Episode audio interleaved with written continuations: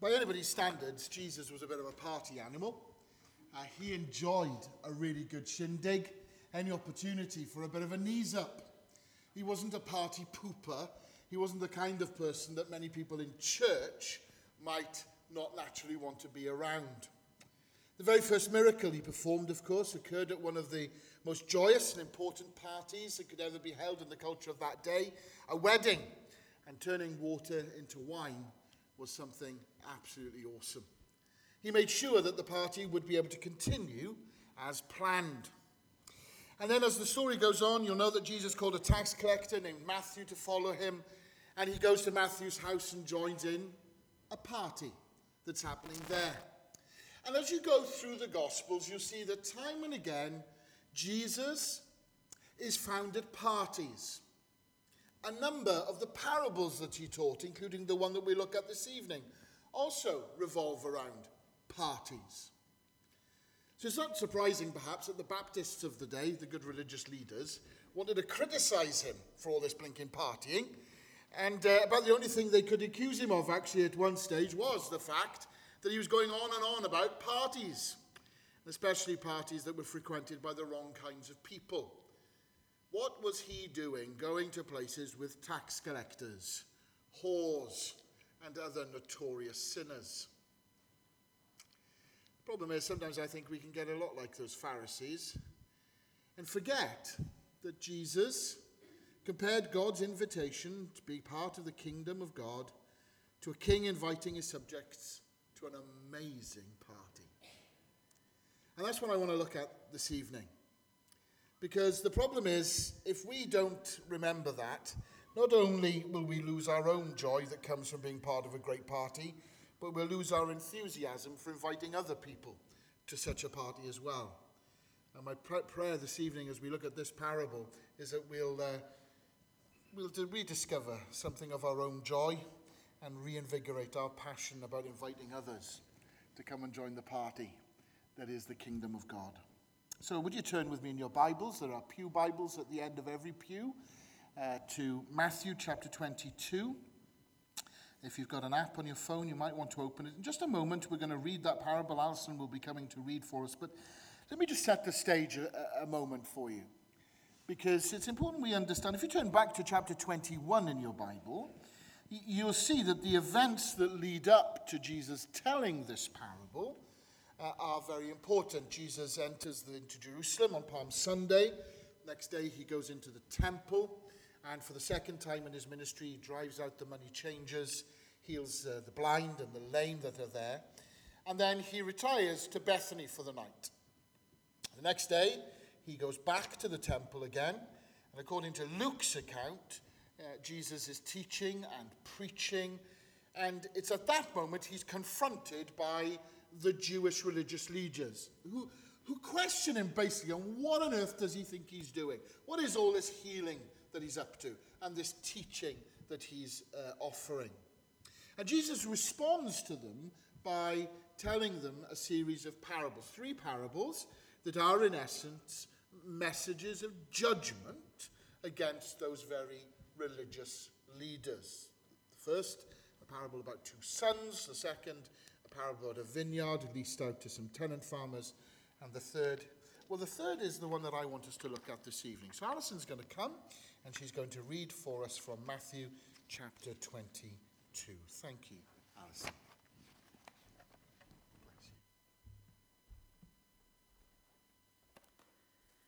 And again, Jesus spoke to them in parables, saying, the kingdom of heaven may be compared to a king who gave a wedding feast for his son and sent his servants to call those who were invited to the wedding feast, but they would not come.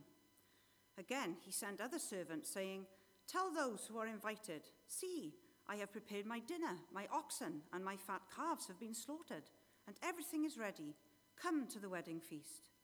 But they paid no attention and went off, one to his farm, another to his business while the rest seized his servants, treated them shamefully, and killed them. The king was angry, and he sent his troops and destroyed those murderers and burned their city. Then he said to his servants, The wedding feast is ready, but those invited were not worthy. Go therefore to the main roads and invite to the wedding feast as many as you find. And those servants went out into the roads and gathered all whom they found, both bad and good. So the wedding hall was filled with guests. But when the king came in to look at the guests, he saw there a man who had no wedding garment. And he said to him, Friend, how did you get in here without a wedding garment? And he was speechless. Then the king said to the attendants, Bind him hand and foot and cast him into the outer darkness. In that place there will be weeping and gnashing of teeth, for many are called, but few are chosen.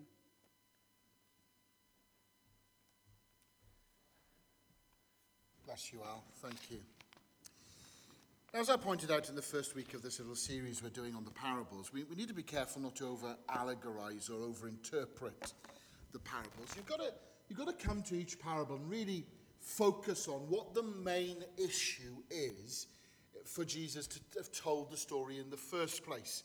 And we need to make sure that any other conclusions and applications we draw for them are therefore consistent with the main message of that. I've heard fantastic flowery sermons and expositions on some of the uh, parables over the years, which have nothing to do with the context in which Jesus told them. So we need to be very careful. So, keeping that guideline in mind, I want to help you understand tonight that this parable actually functions on three levels. The first is this, which I've alluded to already it is a message of judgment to the Jewish religious leaders.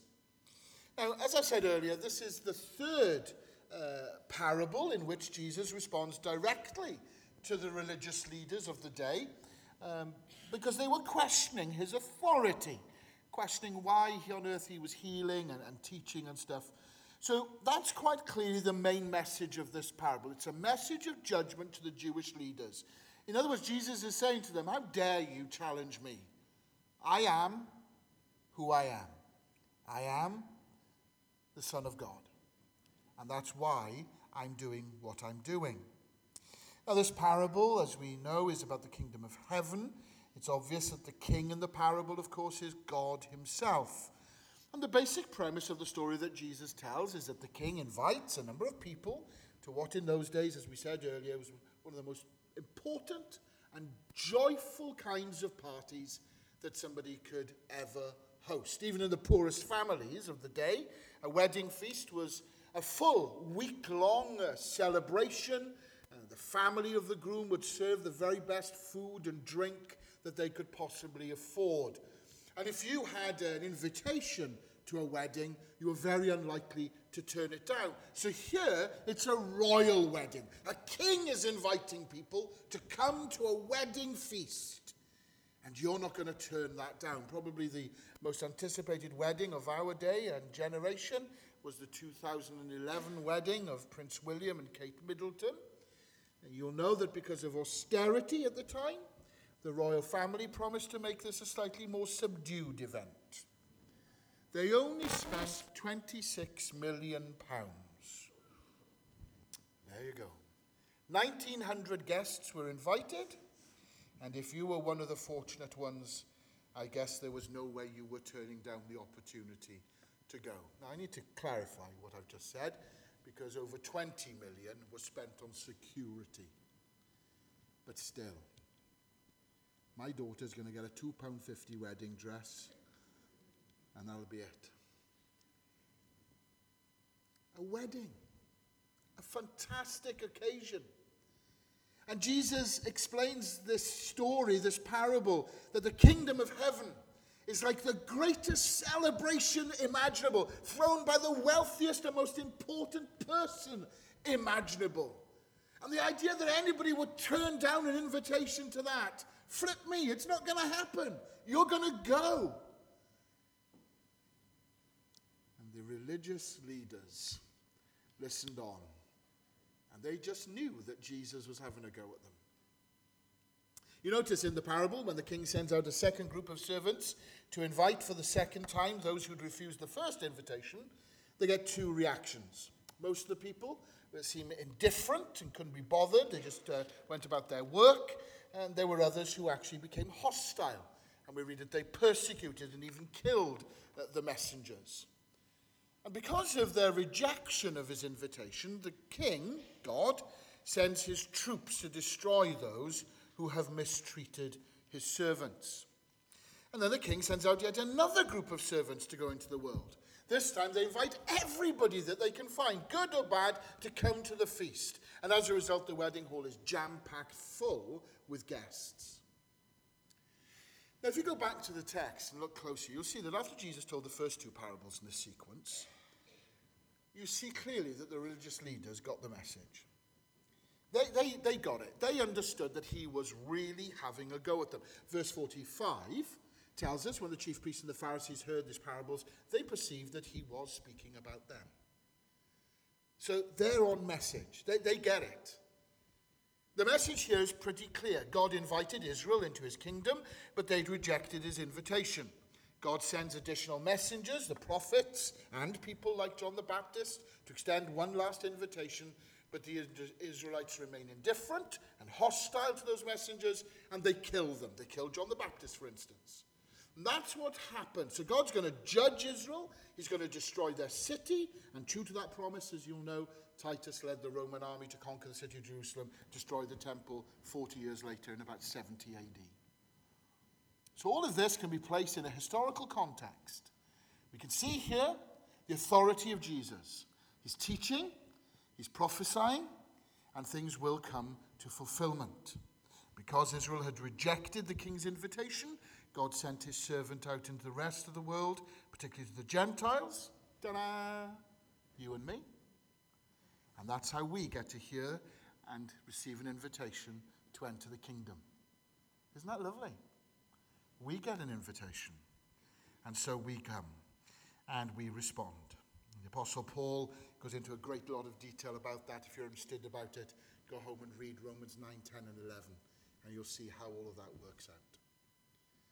So, as I've already pointed out, the main theme of this parable is very clear. It's a message of judgment against the Jewish religious leaders. But there's a second aspect of this parable as well that we need to note very carefully, and it's this it's a call for each individual to evaluate his or her response to God's invitation. In other words, if God has invited you to be part of his kingdom, to come to this great feast, this great celebration, how are you responding? How have you responded? You'll notice that the king issues a number of invitations. It's interesting because he never issues an edict, he never pronounces, he never forces anybody to come to the party. You are cordially invited. That's what it says on the front of your newsletter about the theme for tonight. And God does that. He cordially invites you. He doesn't demand that you come, He doesn't pull you kicking and screaming. He invites you. The choice is whether to accept the invitation or not. That means that every one of us here this evening has to respond individually to that invitation.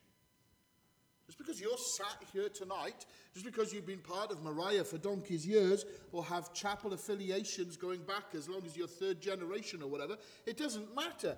The question is, how have you individually, personally responded to God's invitation? If you've never accepted God's invitation to enter his kingdom, or if you're not sure whether you've done that, I would urge you, please listen very carefully to what I'm about to say over the next few minutes. Because I sincerely believe that your current joy and your eternal destiny depend on your response to God's invitation to you tonight. God cordially invites you to enter his kingdom. He does that by sending his only son, Jesus, to this earth to die on a cross and make it possible for you to enter God's kingdom. It's interesting, in this conversation with one of those Jewish religious leaders, you may remember this from John chapter 3, a guy called Nicodemus. Jesus actually describes the invitation. He goes into a bit of detail about it. He says it like this Look, God so loved the world that he gave his only Son, that whoever believes in him should not perish, but have eternal life. For God did not send his Son into the world to condemn the world, but in order that the world might be saved through him. Whoever believes in him is not condemned. But whoever does not believe is condemned already, because he has not believed in the name of the only Son of God. God loves each and every one of us so much that he was willing to send his Son to die on a cross for us. And he promises that if you'll trust in what God has done for you through his Son, that you will receive eternal life. That's what it's saying there in John chapter 3.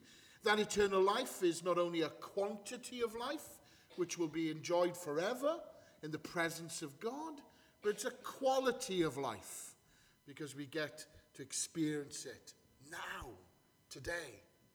And it's a wonderful, wonderful thing. So if you've never accepted the invitation that God cordially gives to you, I'd humbly suggest that you do something about that tonight. As a pastor, it always intrigues me that people would not receive an invitation like that. And I wonder why. And as I was studying this parable, I think this parable actually gives us an insight into three barriers that actually come up to stop people sometimes receiving this kind of invitation. The first, I think, is, well, indifference. I mean, we see that in this parable. Some in the parable refused to accept the king's invitation because they were distracted by everyday things. They had other things to be doing, they had family, they had responsibilities, they had jobs. They weren't openly hostile to God, they just didn't think they needed Him. But what they failed to realize, of course, is that accepting the king's invitation would actually bring fullness to every other area of their lives. And perhaps this describes you. Perhaps this described somebody listening to this uh, on the internet. You've never been openly hostile to God, but you're just too busy, for goodness sake. Life's crazy. Look at your diary. God has invited me, okay, fine, but look, I maybe when I'm retired, but not now. I've got too much on. I just want to say to you, if that's you, you are missing out on so much that God has for you in every area of your life. So you may be indifferent to God's invitation. The second thing we see in the parable is that, well, okay, you may be hostile to it. There were some in the parable, as we see, who were openly hostile to the king and to his servants. And there are a lot of people like that in our culture today. They're not merely indifferent to God, but they are openly hostile to him. Sure, we've all got stories that we could tell about how people have been hostile to us sharing our faith or whatever. Perhaps you're one of those people. Well, the good news is it's not too late to accept God's invitation and become part of his kingdom. The third thing we see in the parable, I mean, we definitely see the indifference, we see the hostility, but the third thing is this selfishness. This is where the last part of the parable, if you look at verses 11 through 14, this is critical. Once the wedding feast began, do you see what's happening? The king noticed that one of the guests wasn't wearing the proper wedding clothes. Well, that would be embarrassing, wouldn't it? You imagine being invited to Mel and Rob's wedding. There they are, look. They're going to turn up on the day, they're going to be nicely attired, and you're going to be there in shorts, flip flops, and a torn t shirt. Seriously, Val, it's not a look I'd recommend for you. You know, you'd feel out of place, wouldn't you? And some muppet has turned up to this wedding inappropriately dressed. And you'll notice, I, I don't know about you, but I, I've always thought in this parable as I've read it, the king, he's a bit, ooh, tetchy, isn't he? He deals quite harshly with that individual. You notice that he, he binds him, he casts him out into the darkness. I don't know about you, that does seem a bit severe. I mean, the king had invited everybody. The king, the king had done the inviting. This guy hadn't just shown up. He was there, we presume, because he'd been invited. In a similar parable in Luke's gospel, the servants are instructed deliberately to invite the poor, the crippled, the blind, the lame. We wouldn't be surprised if one of them turned up and didn't have the right shirt on, the right shoes. You've got to dig a little bit deeper here, though. The fact that only one person shows up without the proper garment is really, really important if we're to understand what Jesus is drawing attention to here in this parable. We know, for instance, in the culture of that day, the king would often supply the proper clothing to anybody who just wanted to come into his presence. There would be an assumption that a lot of people wouldn't have the right attire, and so the king would supply clothing. But in this story, and it is a story that Jesus told, remember that, Jesus deliberately draws attention to the fact one guy turns up improperly dressed. I think Jesus is painting a deliberate picture here. And the deliberate picture is this somebody who had access to the proper garments, he could have asked for them, nevertheless decides to show up improperly attired. Now, is he one of those people that you and I know who will just do what the hell he likes, regardless of what the etiquette is? You know people like that? We all do. Well, I'm pretty sure, based on God's word, that I can identify the improper garment that this guest is wearing. I think the point of what Jesus is showing us here is very, very clear. I think this guest thought he knew best. And this guest wasn't prepared to go along with the etiquette of the day in asking the king for the right clothing. In other words, what Jesus wants us to understand here is that this guy turns up wearing garments of his own righteousness. Remember those words in Isaiah chapter 64? We have all become like one who is unclean, and all our righteous deeds are like polluted garments. When we attempt to enter God's kingdom based on our own righteous deeds, we're actually being very, very selfish because we're in essence telling God, keep what you've got, son. I'm all right. I know what I'm doing. I'm a deacon. I'm a pastor. I'm a Baptist. Hmm. That going to get you into the kingdom? I'm a Sunday school teacher. I give generously to the life of the church. I'm faithful. I come week after week. Is our entry in based on our own criteria? You see, there's no shortage of people who mistakenly thought over the years that they're part of God's kingdom because of what they've done, what they've achieved. They may well believe in God, read the Bible, pray, go to church every week, give their money to help others, but God tells us that in His eyes, you're wearing the wrong clothes. It's nothing but filthy, polluted garment. So, what's the proper wedding garment then? Well, Isaiah helpfully helps us understand. He says elsewhere, doesn't he, in Isaiah 61 I will greatly rejoice in the Lord. My soul shall exult in my God, for he has clothed me with the garments of salvation.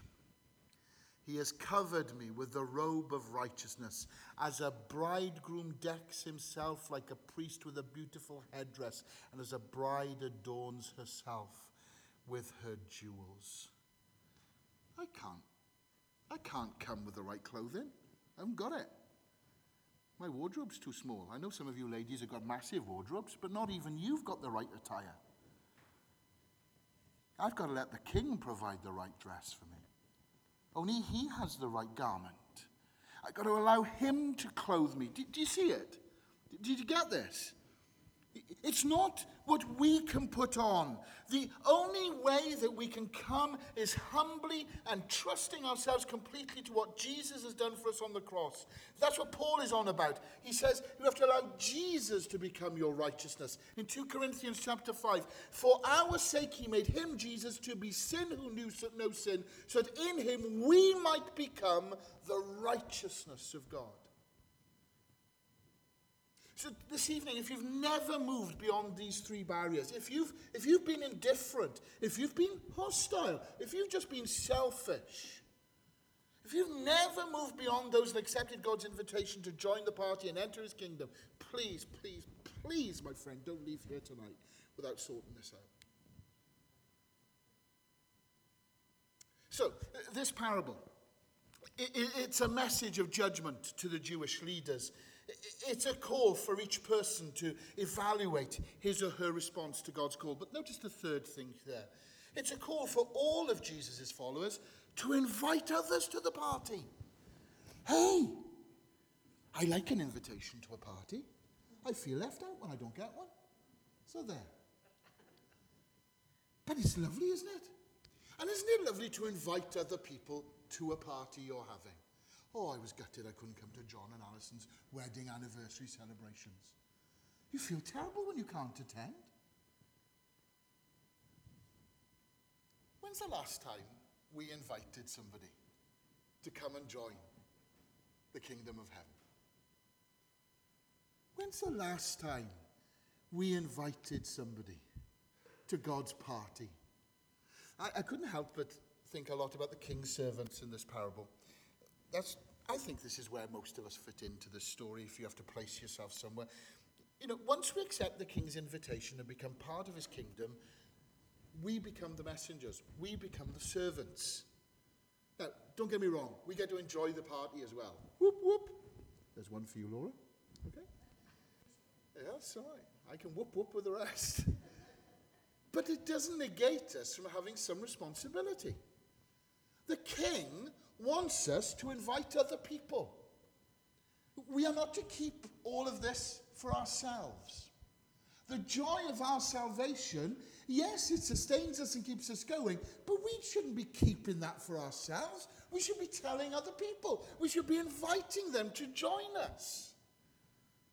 I don't know about you, but I can really relate to these servants as a follower of Jesus.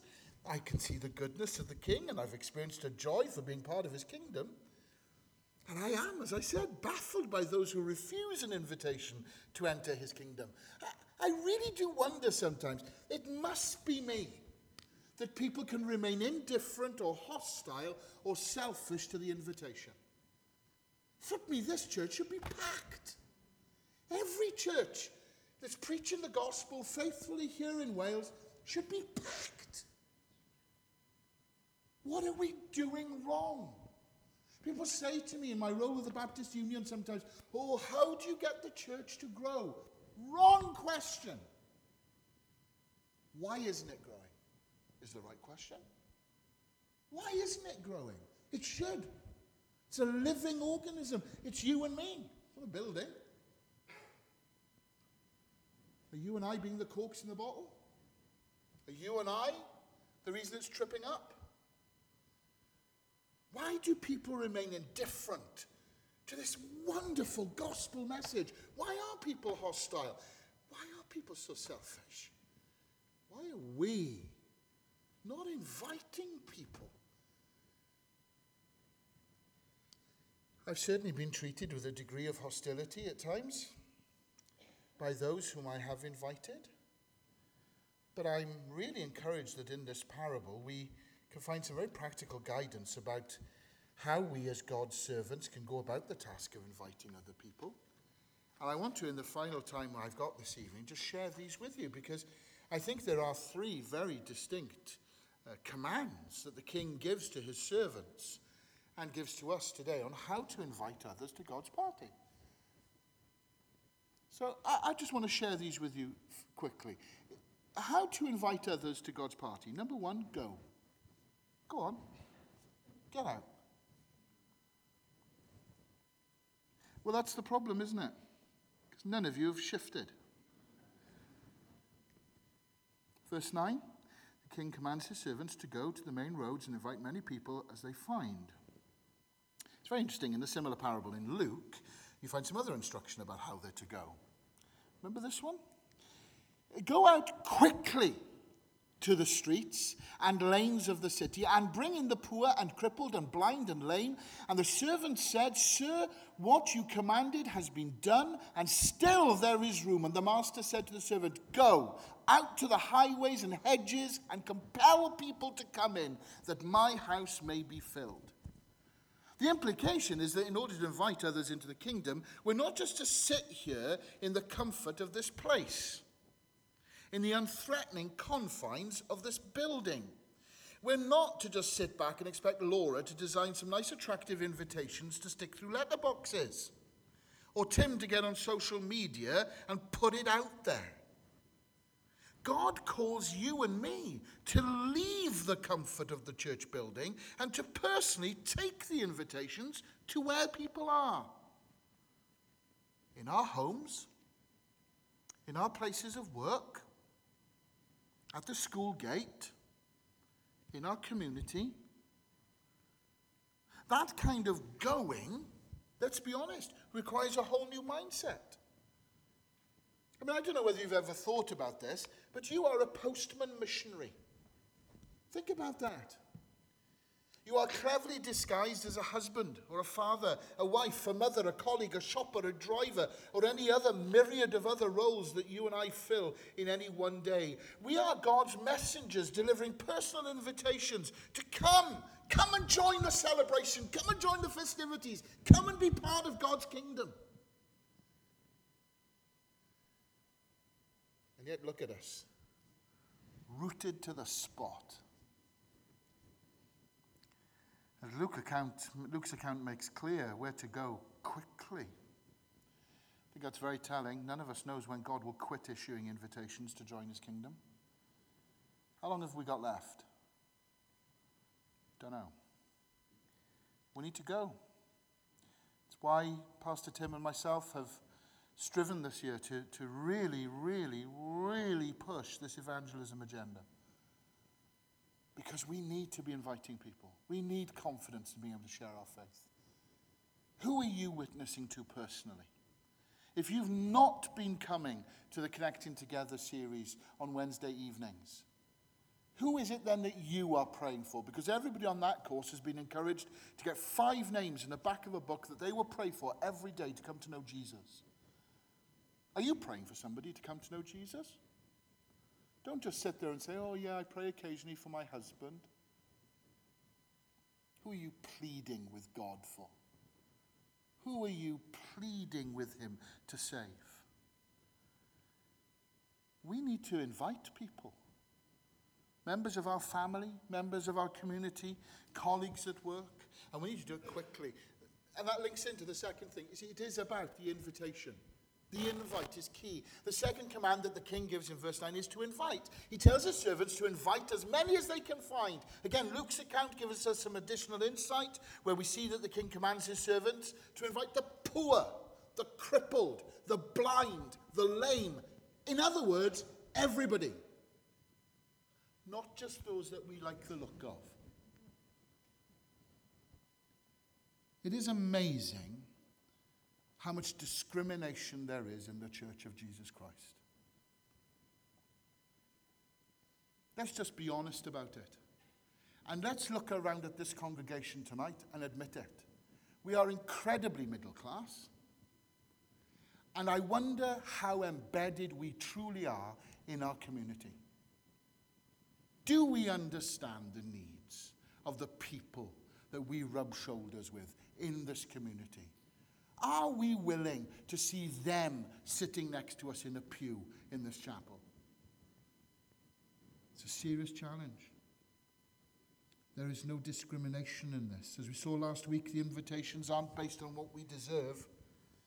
But I'm telling you now, I don't deserve the grace of God in my life. And you better put your hand up as well, because I'm telling you now, you don't. God is not fair. Hallelujah. We need to invite. Our job is to invite on behalf of the king. Thirdly, finally, very quickly, we need to tell. Third and final command found back in verse 4 the king gives the servants instructions about what they're to say when extending his invitation. It's lovely, isn't it? There it is. See, I've prepared my dinner. My oxen and my fat calves have been slaughtered. Everything is ready. Come to the wedding feast.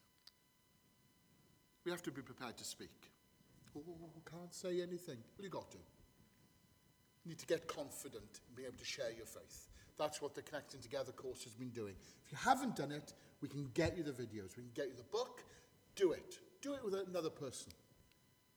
Why are we so reticent to talk about our faith? Well, it's not what we do, Pa. Yes, it is. Always be prepared to give an answer for anybody who asks you the reason for the hope that you have. We should be able to articulate our faith Clearly. No embarrassment, no shame. And we can help you do that. I love this parable because it challenges me to the core. It challenges me to the core. Today is Trinity Sunday. Being good Anglicans, most of us didn't pick up on that, but Jane did. And so, in the preparing of our worship earlier on, she tried to frame the worship around that theme. And you may have heard in the prayer that Lynn prayed about the God of community, a God who exists in community and in relationship with himself through the expression of himself as Father, Son, and Holy Spirit. And our God is a God of relationship who makes himself known to us supremely in his Son. He's a mission God, a missionary God, who has come to us and invited us to come and join the celebration. Have you accepted the invitation? What about you personally tonight? Have you accepted that? If you haven't, there's an opportunity for you to do that right now. But if you have, please get the invitation sorted out, will you? Because you need to take it out. And we need to invite others to come and join the party.